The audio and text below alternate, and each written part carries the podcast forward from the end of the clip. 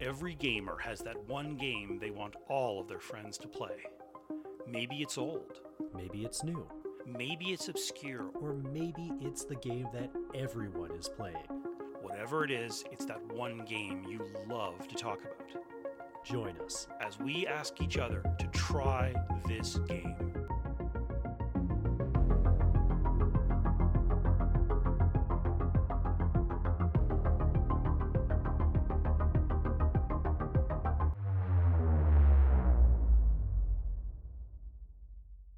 Hey Adam, I've never asked you this before, but do you like throwing volleyballs at people's heads and wailing on them until they literally die and float to heaven as an angel? Absolutely, I do. I've also never asked you this, but would you like to fight your shadow self as a final boss in a game? Absolutely. Okay, so like three minutes ago when we forgot to hit record, we're talking about Super Dodgeball for the NES. It was developed by Technos Japan and published in North America by CGS ImageSoft, who I probably should have looked up, but I don't think they're around anymore. And if they are, they're they're called something else. This was released for June '89, and in terms of can you get it now, I've bought this game two or three times for different virtual consoles. So I think I have it on my 2DS. Think I have it for my Wii U. If it's available, it'll be well. It's an NES game, so I think they charge five or six bucks for those. Yeah. Um, yeah, it's a virtual console thing. And this is, well, it's dodgeball. You have what amounts to a tennis court. You got six players. You have three in your court, and he has three in his court. But you have six players. Your other three are behind his court, or they're around it. And his other three players are around the back of your court, so you can get sniped.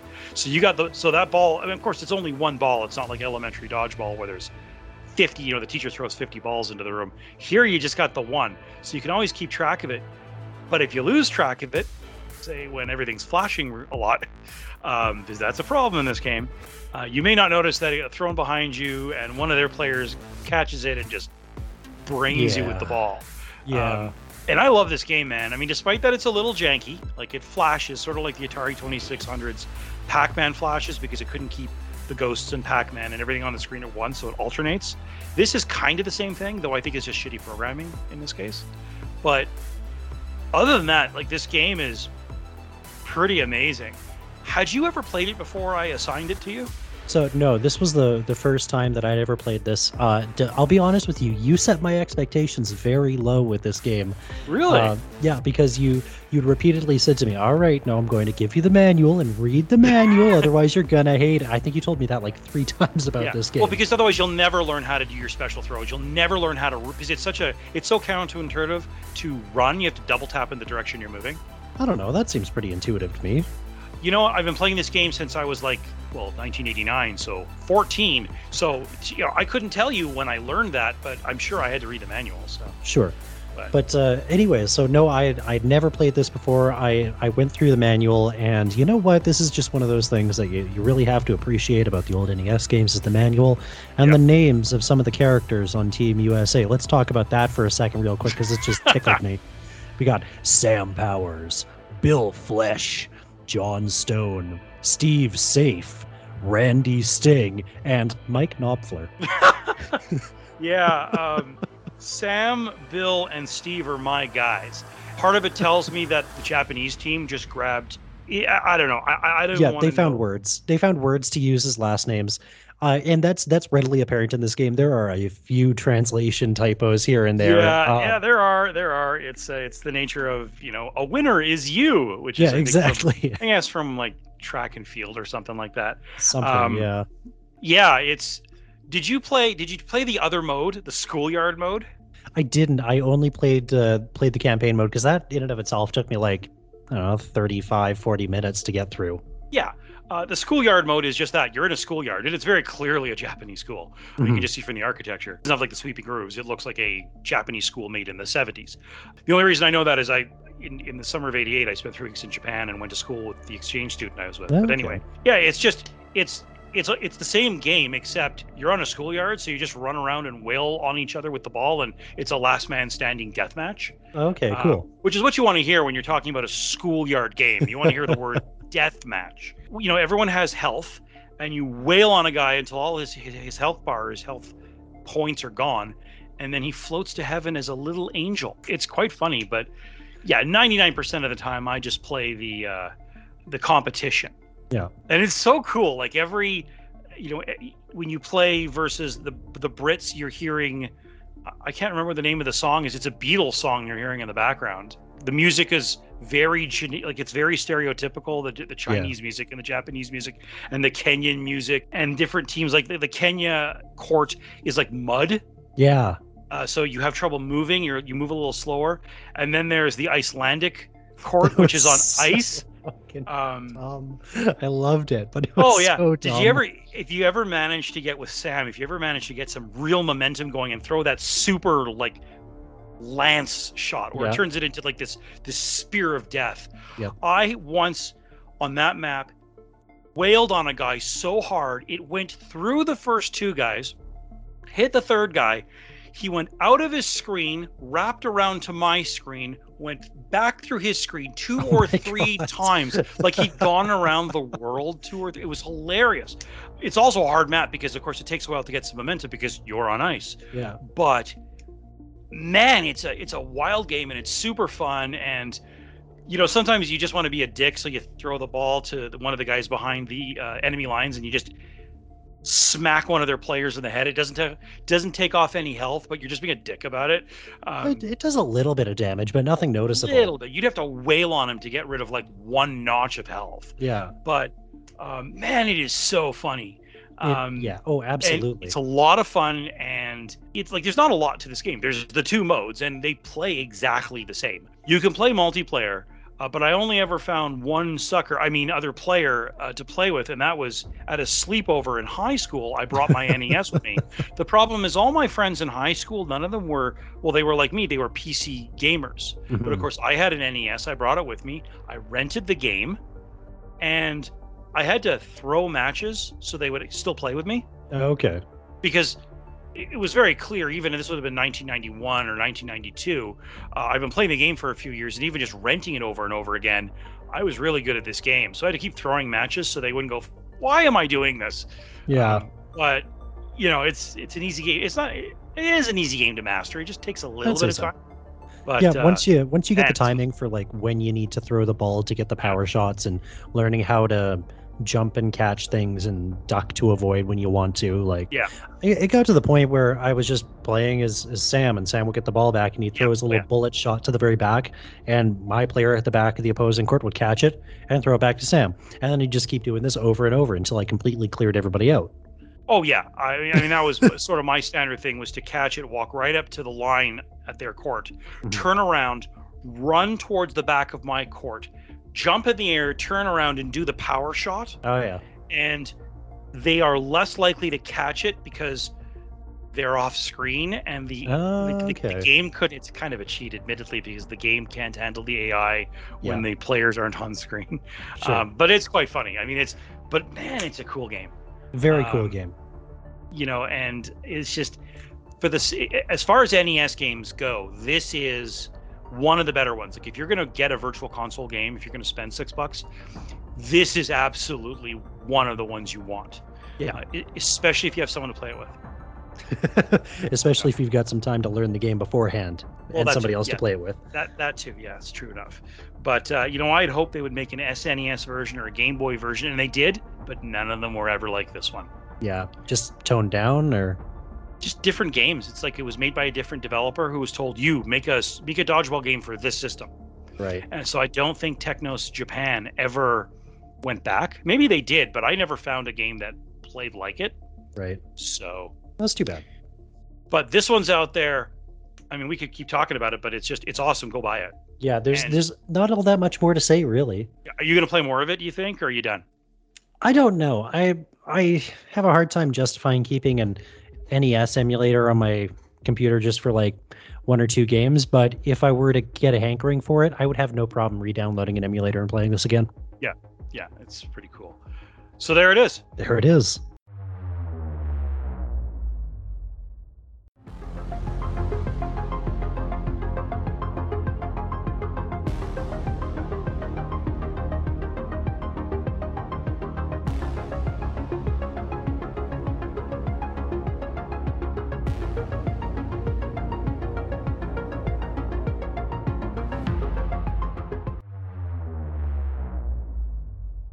Farron, would you kindly go through a capitalist hellscape and murder a whole bunch of narcotic addicted maniacs for me? Sure.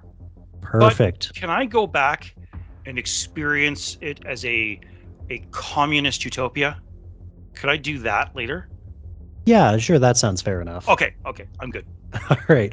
Well, let's get into BioShock, and and really, BioShock is an entire series because the the three main games in their DLC all sort of tell an overarching story. Bioshock 2 is a Mhm. bit of an outlier there, but it's still a good game in its own right. I have an argument about that, but carry on. that's fair. Yeah. So, Bioshock, developed by 2K Boston and 2K Australia, uh, published by 2K Games as a whole, directed by the legendary name in video game design, Ken Levine. Uh, It's really- actually Irrational Games. They're the ones who made it. Pretty sure No, it's the- Irrational. they, they changed their name to Irrational after the fact. Oh, did they? Okay, my bad. Okay, No, but no the same. It's the same group. Yeah, same group. Uh, they just changed the name. Okay, fair enough. Um, yeah, so published by Ken Levine. Uh, he was the lead designer for System Shock 2, which is what this series was Oh. the spiritual successor Yeah. to. What a And- that is. And actually, you might, I don't know if you know this or not, but he was uh, one of the voice actors for Freedom Force and one of the lead writers on Freedom Force versus the Third Reich. I didn't know that, but they're made by the same company. Those, by the way, are also awesome games. Yeah. But, uh, yeah, yeah. He's uh, well. I mean, this is back in the time when you got your secretary to do the voice. work. Very Uh, true. You know. So you can find Bioshock, uh, at least the first one, on Windows, Xbox 360 and 1, PS3, PS4, Mac, iOS, allegedly. I couldn't find a, a good reference for that, but it's also on the Wikipedia page, and Switch. So, guys, top of the episode here, just want to give you a quick little disclaimer. Bioshock as a series gets very political. Uh, the first game deeply discusses uh, Randian philosophy. The third game deep yeah. and, and altruism and the, the third game really gets into like the death of the american dream and uh, fatalism and it's it's going to be a thing Yeah. Yeah. We're going to talk politics today. so if you don't want to hear that we are not going to hold it against you if you skip this one so if you Yeah. do thanks so much for coming out and uh, hope to see you on the next one Yeah. for those of you who are still with us let's get into this so farron yes. Unfortunately you've got your motion sickness but you have played all these games in the past so why don't you tell me about your sort of initial experiences with the bioshock series Like most people, I played the demo for the first one, which is like the first five minutes of the game. So you Mhm. crash in the ocean, you go to the uh, the lighthouse, you take the um, the elevator down underground, you see the city of Rapture, and then you, I think it takes you right up to you encounter the first big daddy through the glass wall. okay Uh, and like everyone else, I was instantly impressed by how moody and impressive it was. And I went, wow, I got to play this. I've played all three of them. I've played all the DLC except the DLC for Bioshock Infinite. I never, for whatever reason, got around to that. right They, it's funny because I own all three on Steam, and then I was gifted by Irrational or whoever it is these days the remasters they made. So I should go back and play these again. Yeah, I played all these, all three of them. I loved all three of them. I am an outlier in that I think Bioshock 2, which Irrational did not make, it was farmed Mhm. out to someone else. Um, I would argue it is a perfect sequel, that it is not an outlier, and we can get into that. It's a different game because it's not open world the way the other two are. yeah Um, but that's because in Bioshock, well, I guess let's just do it. Uh, Bioshock 1 and Bioshock 3, you're an outsider, ostensibly. You're an outsider, so you don't know where you're going, so you can get lost and wander anywhere. In Bioshock 2, you play a big daddy, which we've all seen. This the scary, whatever it is, in the old uh, diving suit with the drill hand. So a big daddy knows his way around Rapture. So you don't have to wander everywhere. So it's a more guided experience because the big daddy should know where to go yeah very much That- so you know, and so it makes more sense that it's not quite the open experience. But yeah, these games are very impressive. They're some of the only games that take politics really seriously. I mean, it's still a video game, let's be Yeah. honest, very much so but um it takes the politics super seriously and in an impressive way. Yeah, it does. It it gives the politics a chance to really flesh out and really determine the story. And we'll we'll get into, you know, the psychological aspects of Yeah. the BioShock series. Absolutely. This, you know, paints a picture of this capitalist utopia and what is the likely scenario for that? Well, is greed is going to ruin it is what it really boils down to. Yeah. But remember, it's not just capitalism, it's Ayn Rand's objectivism. For those who. Yes. don't know, Ayn Rand uh, wrote The Fountainhead and uh, was the other crappy Atlas Shrugged. uh, Atlas Shrugged. And this this is what young conservatives discover in high school, and it changes their lives forever. And they get stuck in high school. Uh, Paul Ryan, who is Mitt Romney's running mate, he's big into Ayn Rand, and it's it is viewed even in the United States, the capitalist center of the world. It's v- objectivism. Her philosophy is viewed in such negative terms that during the 2012 presidential campaign, Mitt uh, Mitt Romney ordered Ayn, uh, ordered Paul Ryan to shut his mouth and not talk about it. By the way, Senator Rand Paul, Mhm. son of Ron Paul, the kook, he's named after Ayn Rand. Oh, really? Yeah. It's the idea of I got mine, now screw you. Uh, Roger Ebert once put it perfectly. I'm on board, now let's take off. You know, shove okay. off. Yep. Yeah. Uh, it's very much the idea that uh, charity is wrong, that you should only be in it for yourself, yeah. Mhm. and you'll be greedy as much as the market will allow, and you'll help others when it is to your benefit to make it happen. And so that's what Rapture, this underwater city, is, where you're only you can you can only succeed if you make it on your own. I still remember the flashback to the final New Year's Eve, which is like 1956 or 1957. Oh yeah. Where you're seeing through the vision of a you're seeing through the eyes of a character and you're walking into this ball and outside of the ballroom is a young girl dying on the floor but you walk past her because why would you help her helping Mhm. other people is is wrong Yeah. um, there's but if- there's no such thing as altruism. There's no selfless deed that is not in fact for your own benefit. So why do anything selfless when you Yeah. can simply serve Um, yourself? and of course the whole idea of the story is that you are again ostensibly an outsider who's crashed in the ocean and gone down there and you're being led by a voice come here do this. By the way that's exactly the same as system shock 2 you're being led essentially you have a narrator telling you where to go and you're seeing the end result of this objectivism which is that the society has fallen apart. The people who've survived are psycho monsters. Drugs are everywhere. Because there's some bullshit drug? I forget what it was called. Uh, it was uh, Adam. Adam. A A D O A D A M is in Yeah, Adam. no, just like Adam, name? like my name. okay, so you're a drug uh, Yeah. that drives people nuts. That's good to know. Uh, ladies beware. But yeah, like th- these people, like I still remember the psycho lady. I think she was wasn't she the the plastic surgeon? Uh, Uh, Tenenbaum. I don't remember. It's been so long. No, she but- was the uh, she was the the caretaker of the little sisters. Um, Right. Um, and that's another creepy thing. The little sisters who are they carry a lot of Adam, and there's a lot of horror in this game. Like this is a this is a mature game, and it's Very one of the few games I would tell you that no one under the age of about 15, 16 should ever attempt these games because there's a lot of scary imagery and the politics is pretty dense and you should be prepared to talk to your kid about this after they play it. Yeah. Um yeah. So though that said, I I think I played this when I was about 15 for the first time. Yeah, you Um, were pretty mature 15 year old, as I recall. Like, you, this was certainly up your alley. This wasn't going to confuse you. Relatively speaking, I mean, for the most part, what gripped me about this game more than the politics of it, I mean, like, because to my mind, uh, even at the time, was yeah, if you've got a a, a hellscape where nobody cares about anybody but themselves, obviously the whole thing is going to collapse down around their ears. Yeah. Um, what what got me more about the game was the assertion that player choice really doesn't matter in video games. That Yeah. you like doesn't matter how much freedom you think you have in a game you have none That's, yeah, that's the kicker. It's an open world game, but you're not affecting a damn thing. You're going to Mhm. play this game.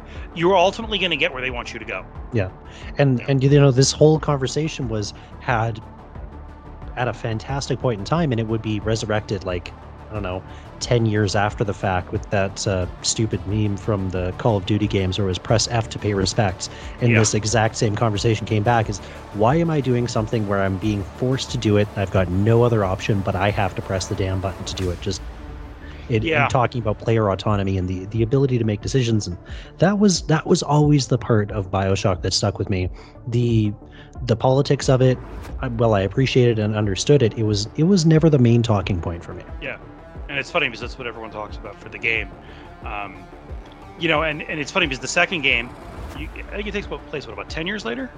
10, 15 years later? It's a while later. yeah it's And- it's yeah Yeah, and the survivors have sort of banded together and created what they wanted to be a communist utopia. But like in the real world, every communist utopia ends up being a dictatorship and a Mhm. little bit of a cult of personality. Um, and, you know, I don't even remember what you're supposed to be doing in that second story at all. I don't You're- remember.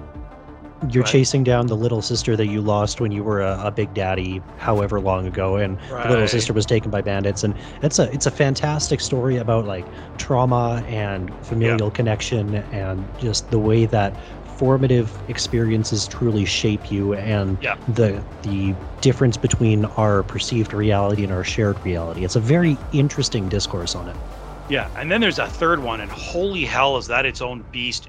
Do you know that? You know that? You know the famous poster of in that you see all over the place of George Washington presented as this godlike figure with the Bell of Liberty and all of these caricatures of Jews and Mm-hmm. Chinamen and uh, and I say Chinamen because trust me, That's that is the is. stereotype with the with the with with the with the Fu Manchu mustache and the braid and the cap up top and and then the Jewish guy with the long nose and the Irishman who of course is drunk like Of all course. these vile vile racist imagery this poster by the way if you type in bioshock infinite racist poster you'll find it do you know that remember that the tea party these loons from like Yep. 2012 do you know they used to use it unironically they used Did that they poster really? are you shocked No, I'm not shocked, but like um, like the third one is not really connected to the first two, and yet it is. Yeah. Which is about a floating city called Columbia. Columbia is a woman. She is the Mm-hmm. image used in early America before Uncle Sam. Yeah. It's a white woman with a shield and a sword and a helmet. It's very Greek. Um, this is before Uncle Sam came. You know, I, you know, America wants you. yeah, Um, it's sort of a late 1800s sort of thing. It's very, very weird. What it was, it was the same way uh, Queen Victoria was depicted as sort of this pure woman, but also a woman with a sword. Right. Um, and Columbia is this floating city in the clouds, and you're sent in search of the songbird, which is a woman, and she's being protected by this scary clockwork monster. And it's all about American exceptionalism, and it's you know, it's a, sort of a society where, and a cult, frankly, where Amer- American exceptionalism has become a religion, and the founding fathers, some of them, are held up as, I won't say gods, but they're deified. godlike. Yeah, they're deified, godlike. Yeah, And it's interesting because as remember that one, as you go through, you see flashes of different realities, and one of them mm-hmm. is it's communist, and and and another it's objectivist, and then you realize there's actually a connection to Bioshock One and Two. oh yeah, um, I, I remember going into EB Games halfway through the game and saying, "Man, they were so lazy making this game. They even used the sound of the ship's bell from Bioshock One. How lazy is that that they wouldn't go and record new things?" And the clerk just sort of looked at me and smiled and said, "Keep playing." And there's a connection with which we won't we won't spoil, but No. you know that game took a lot of shit because it was it's its own development nightmare, but the politics were so in your face yeah. That was dare I say, yeah, dare I say, anti-American. Yeah, I, I don't think that that's uh, that's a stretch to argue. It was, it was of the Bioshock games the one that was most heavy-handed with its political views. Yes. Because I mean, yes, Andrew Ryan, arguably the main character of Bioshock One, is an Founder anagram. Yeah. Yeah, founder of Rapture. His name is very close to an anagram of Ayn Rand. You just add "we are," just the letter R, and you get Andrew Ryan. Yeah. That's Um, that was on purpose, of course. Yeah, yeah, but it it was never like Rand never got mentioned. The actual you know principles and philosophies were never deliberately mentioned, but you know they would strictly quote from uh, Atlas Shrugged or The Fountainhead, and and it's very interesting. You can find really really great videos that break that down and point out very specific lines that were lifted and put into Bioshock. But Bioshock Infinite took that and just said, yeah, we don't care. We're going to take the American dream, American exceptionalism, and we're going to tear this apart and really, really examine what this means and how awful and terrible it can possibly be for the But, common man. But American exceptionalism, as it was expressed in the very like pre-World War One America, Yes, yes. these people are all dressed like it's 1912. I always recommend playing all three of them, but I always say when you get to the third game, play it on the easiest level because the combat is fine, but it's kind of a pain in the ass. I kind of wish I could play through it with very little combat, just enjoy the Mhm. story. Yeah.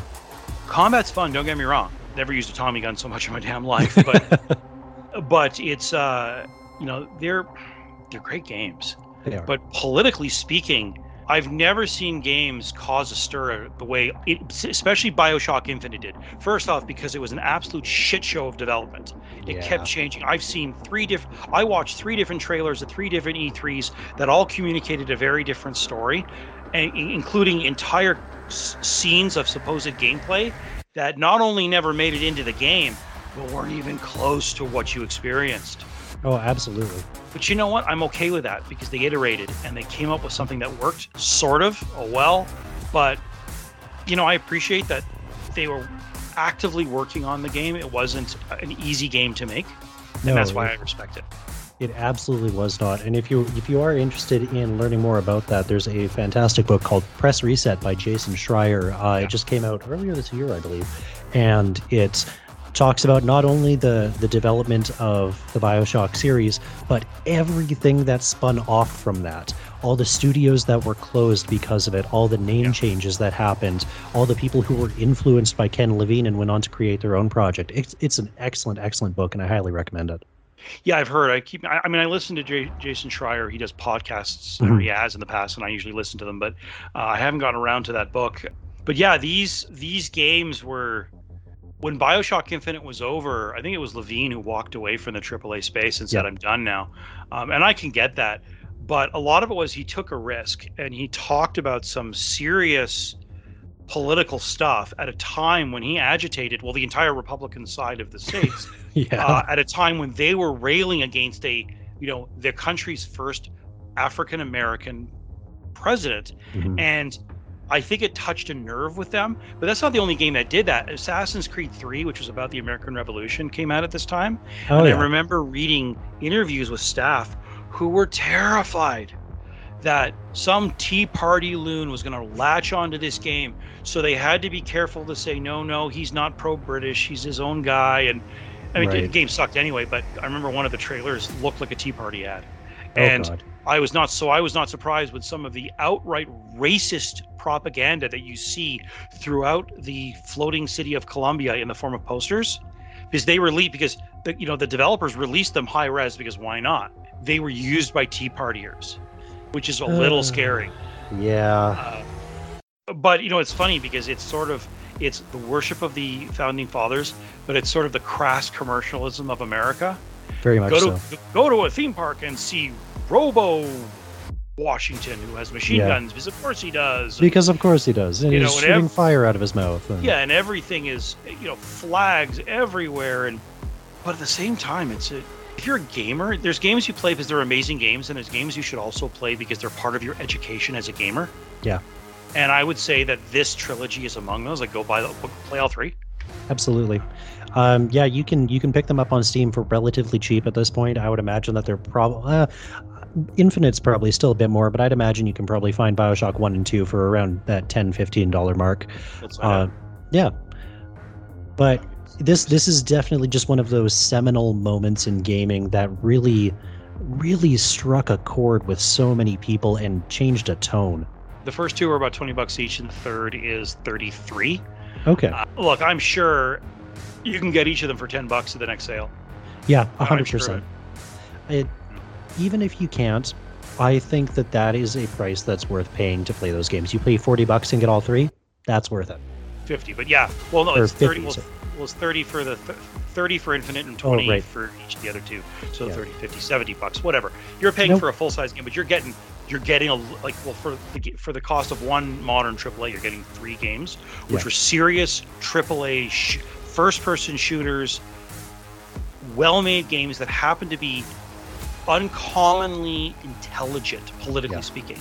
Uh, that, by the way, is hard to do, especially in a you know in a, in a in a development studio. I mean, this isn't someone who wrote a script and said, "Here, take this."